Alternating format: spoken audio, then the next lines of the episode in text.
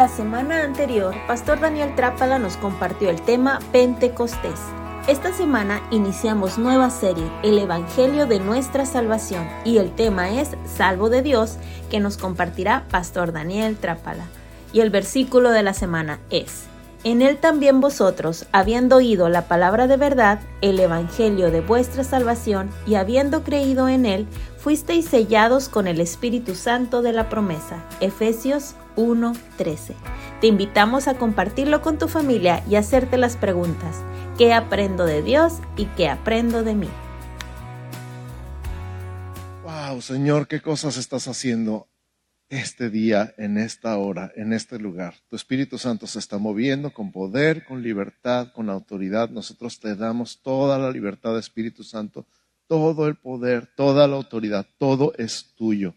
Esta iglesia es tuya, este sitio es tuyo, estas ovejas son tuyas y tú tienes todo, Señor, toda la intención de moverte, de tocar corazones, de transformar vidas, de cambiar maneras de pensar, de hablar, de comportarnos. Tú quieres transformarnos y mejorarnos y hacernos, ¿qué digo mejorarnos? Cambiarnos por completo, Señor y tu palabra es lo que tú usas para transformar nuestra vida, para transformar nuestra mente. Tu palabra es lo que tú siembras en nuestro corazón y echa raíces y se extiende en nuestra alma, en nuestra mente, en nuestra vida. Tu palabra es la que nos cambia por tu Espíritu Santo.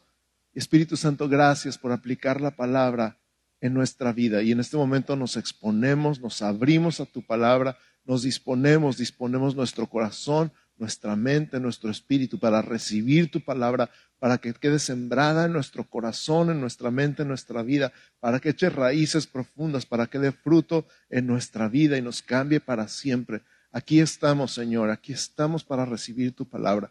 Y en este momento, en el nombre de Jesús, cualquier cosa que nos esté preocupando, cualquier cosa que nos esté angustiando, cualquier cosa que nos quiera distraer de tu palabra, la rendimos a tus pies en el nombre de Jesús. Si hay cualquier cosa que te esté preocupando o angustiando o queriendo distraer en este momento, dile, lo rindo a tus pies, Jesús. Lo rindo a tus pies. Ese pago pendiente lo rindo a tus pies. Esa deuda la rindo a tus pies. Esa enfermedad la rindo a tus pies. Esa situación familiar, matrimonial, con ese hijo, con esa hija, lo rindo a tus pies. Ese problema con mi papá, con mi mamá, lo rindo a tus pies en el nombre de Jesús. Y aprovechamos este momento para bendecir y declarar tu poder, tu autoridad, tu gracia sobre las peticiones que están en esta cajita y las que no están también. Y reconocemos que tú eres nuestro Señor, que tú eres nuestro Rey, que tú eres nuestro Salvador, nuestro proveedor, nuestro sanador, nuestra justicia, nuestra reconciliación, nuestra paz. Y hablamos en el nombre de Jesús, salvación de nuestros seres queridos, sanidad de enfermedades físicas, mentales, emocionales y espirituales, provisión sobrenatural sobre tus hijos y sobre los hijos de tus hijos. En el nombre de Jesús hablamos liberación, libertad de adicciones, de todo tipo de adicciones. En el nombre de Jesús hablamos con tu poder, con tu autoridad, en tu nombre. Reconciliación entre esposo y esposa, entre padres e hijos, entre hermanos, entre amigos, entre compañeros, entre familiares y hablamos una sabiduría y una inteligencia espirituales, sobrenaturales y soluciones sobrenaturales para la solución de problemas. En el nombre de Jesús. En el nombre de Jesús. Y ahora sin que nada nos distraiga, haciendo a un lado cualquier problema y cualquier situación, recibimos tu palabra. En el nombre de Cristo Jesús. Amén. Amén.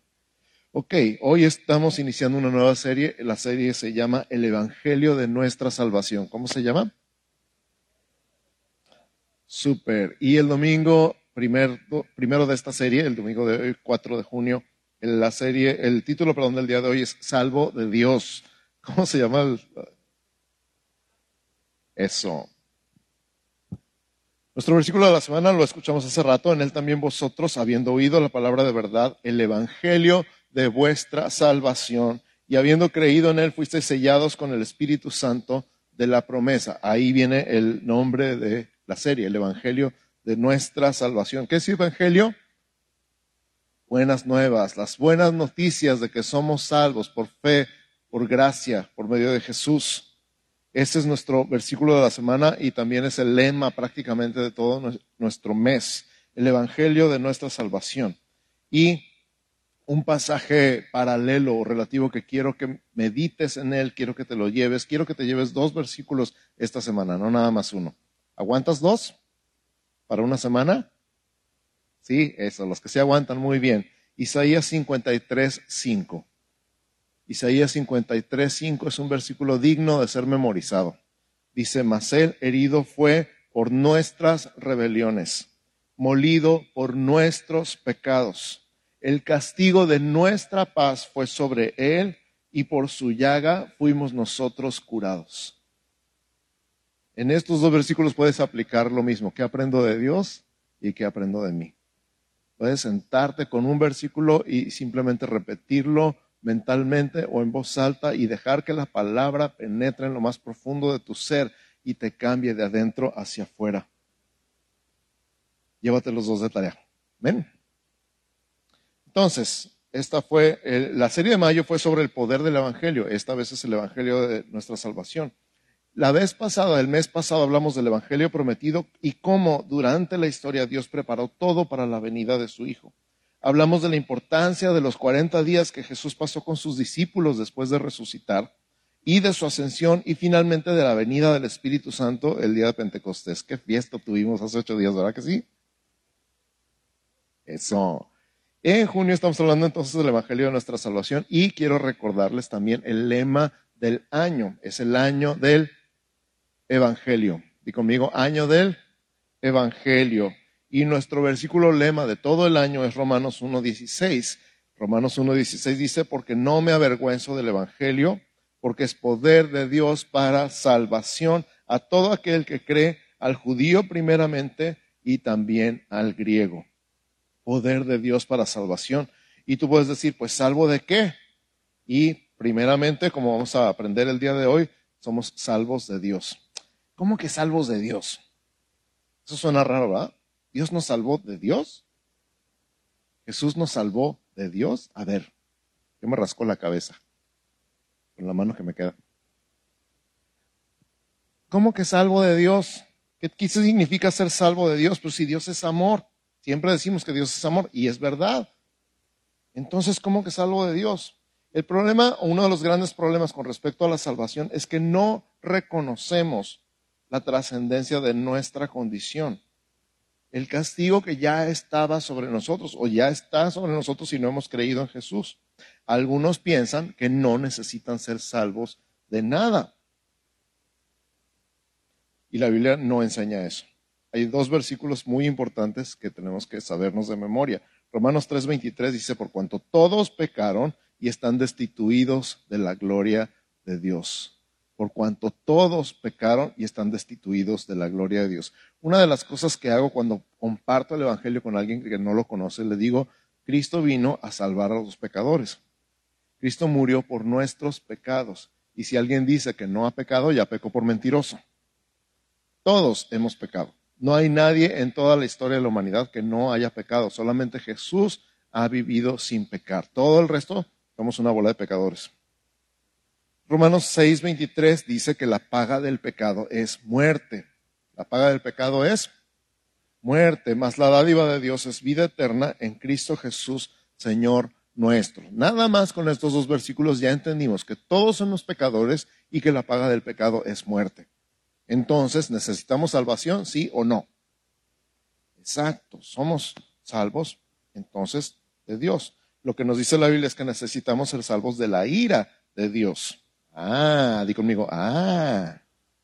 Romanos 5 del 8 al 10. Si estás tomando notas, Romanos 5 del 8 al 10. Dice así, mas Dios muestra su amor para con nosotros en que siendo aún pecadores, Cristo murió por nosotros. Pues mucho más, estando ya justificados en su sangre, por él seremos salvos de la ira. Di conmigo, salvos de la ira. Esto es el, el, meollo del asunto el día de hoy. Somos salvos de la ira de Dios, porque si siendo enemigos fuimos reconciliados con Dios por la muerte de su Hijo, mucho más, estando reconciliados, seremos salvos por su vida. Hay mucho que meditar en este pasaje. Hay tanto que sacar en estos tres versículos. Vamos lento otra vez. Mas Dios muestra su amor para con nosotros. ¿Ok? Si tienes duda que Dios te ama, lee esto otra vez. ¿Cómo te demostró Dios su amor? Cuando todavía eras pecador, siendo aún pecadores. Todavía no te arrepentías, todavía no le pedías perdón a Dios, todavía no le entregabas tu vida, todavía no recibías el perdón de tus pecados, todavía ni te importaba nada de Dios. ¿Te acuerdas de ese tiempo? Antes de que tú conocieras de Jesús, antes de que tú escucharas la palabra, antes de que te importara si Dios te amaba o no te amaba, o te perdonaba o no te perdonaba, Él ya había muerto por ti en la cruz. Cristo murió por nosotros cuando todavía éramos pecadores. Bueno, todavía ni nacíamos, pero cuando nacimos, nacimos en pecado. Y Él ya sabía todo lo que íbamos a hacer y Él ya nos estaba perdonando. Ese es el amor de Dios. Pues mucho más, o sea, con mayor razón, estando ya justificados en su sangre, por él seremos salvos de la ira. ¿Cuál ira? Ahorita vamos a aprender. Porque si siendo enemigos fuimos reconciliados con Dios por la muerte de su Hijo, o sea, hubo un pago porque la paga del pecado es muerte, por eso el Hijo de Dios murió para pagar por nuestro pecado, para reconciliarnos con Dios. Seremos salvos por su vida. Ay, en otras palabras, la justicia de Dios, la santidad de Dios reclama justicia. Hemos hablado mucho acerca del amor de Dios y de la gracia de Dios y de vez en cuando hemos tocado el tema de la santidad de Dios y la justicia de Dios. En pocas palabras, la santidad de Dios significa que en Él no hay una gota de maldad. Santo significa apartado y puro, o sea, que el grado de pureza de Dios, es el máximo grado de pureza. No hay una sombra de maldad, una gota de maldad en todo su ser. Santidad significa que no hay pecado en él, nada, cero. Y tampoco puede haber pecado delante de él.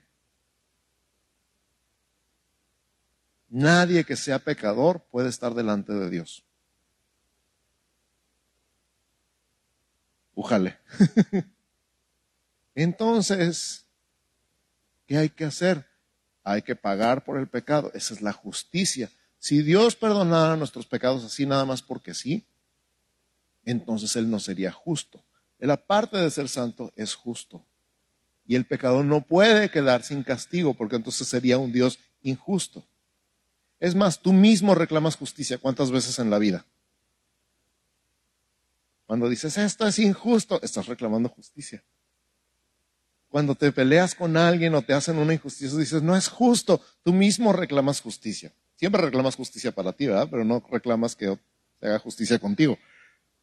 Nadie reclama, no, sí, sí, es cierto, tengo que pagar. Hombre, te ponen una multa y ¿cómo te pones? Entonces, la santidad y la justicia tiene que haber una paga del pecado. Y entonces el amor de Dios. ¿Cómo se combinan? ¿Cómo se encuentran? ¿Dónde se pone junto la santidad, la justicia y el amor de Dios en la cruz? Que siendo aún pecadores, Cristo murió por nosotros. Sigue siendo santo, sigue siendo justo y sigue siendo amor. Dios sigue siendo santo, Dios sigue siendo justo, Dios sigue siendo amor. Todo eso está combinado en estos tres versículos de Romanos 5. Y entonces hablando de la ira, el tema de la ira de Dios, aunque es confuso para nosotros, ¿cómo puede Dios airarse si Él es amor? Romanos 1.18, Romanos 1.18, si estás tomando notas. Dice, porque la ira de Dios se revela desde el cielo contra toda impiedad e injusticia de los hombres que detienen con injusticia la verdad hay tanto que sacar de aquí. Porque la ira de Dios se revela. Se muestra, se deja ver. ¿Dónde? Desde el cielo. ¿Contra qué? Contra toda impiedad. ¿Qué es impiedad? Lo contrario de piedad. ¿Qué es piedad? Es vivir una vida conectada con Dios. Toda impiedad, todo lo que va en contra de Dios. E injusticia de los hombres que detienen con injusticia la verdad. ¿Cuál es la verdad? Jesús es la verdad. Su palabra es verdad todo lo que detiene con injusticia la verdad, o todos los que detienen con injusticia la verdad. No podemos pasar por alto que Dios, con la misma intensidad que ama la justicia, aborrece el pecado y la maldad. Dios aborrece el pecado la maldad. ¿Hay algo que tú aborrezcas? Pregunto. A lo mejor una comida, ¿hay una comida que aborrezcas? no lo puedes ni oler, que te dé asco cuando la hueles. Y que si llegas a una fiesta y resulta que están cocinando eso, ¿qué haces? Pero es que no la puedes ni ver, ni oler, ni saber que está cerca. Que te da asco, que te da ansiedad. ¿Hay algo que aborrezcas? Bueno, Dios aborrece